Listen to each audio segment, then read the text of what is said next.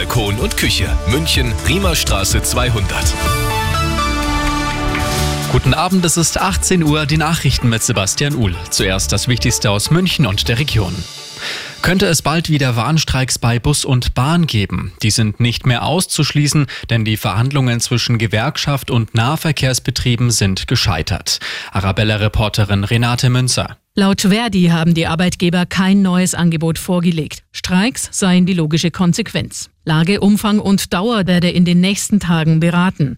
Schon sicher sind die Streiks kommende Woche im Gesundheitswesen. Vor allem am Dienstag und Mittwoch sollen Beschäftigte in Krankenhäusern die Arbeit niederlegen. Die Patientenversorgung soll aber nicht gefährdet werden. Dann werden laut Verdi auch wieder Kitas, Stadtwerke und Verwaltungen betroffen sein.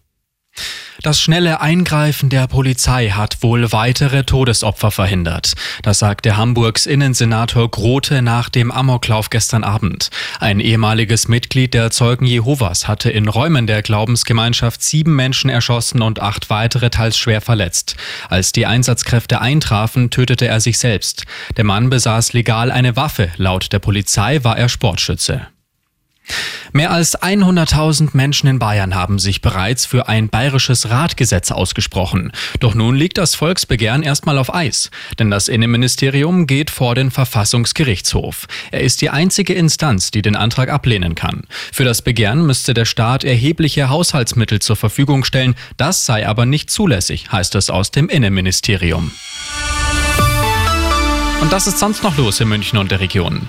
S-Bahn-Fahrgäste müssen sich dieses Wochenende mal wieder auf Schienenersatzverkehr einstellen. An der Stammstrecke wird wieder gebaut, am neuen digitalen Stellwerk am Ostbahnhof. Wie Ihre S-Bahn-Linie ab heute Abend und bis Montag früh fährt, lesen Sie auf radioarabella.de.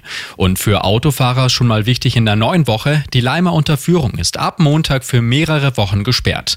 Der Grund hier, Bauarbeiten für die zweite S-Bahn-Stammstrecke. Und plötzlich gehen alle Lichter aus, der Strom funktioniert nicht und das Handynetz ist tot. Für einen sogenannten Blackout-Katastrophenfall rüstet die Gemeinde Brunntal im Landkreis München jetzt auf. Lokalreporterin Cora Weidner. Ganze drei Satellitentelefone will die Gemeinde anschaffen. Damit soll in einem Krisenfall zwischen dem Rathaus und den Feuerwehren Brunntal und Hofwolding weiter kommuniziert werden können. Denn dort werden dann Anlaufstellen für Bürger eingerichtet, die dort Hilfe bekommen. Immer gut informiert, das Update für München und die Region wieder um halb sieben. Und jetzt der zuverlässige Verkehrsservice mit Andy Karg. Um drei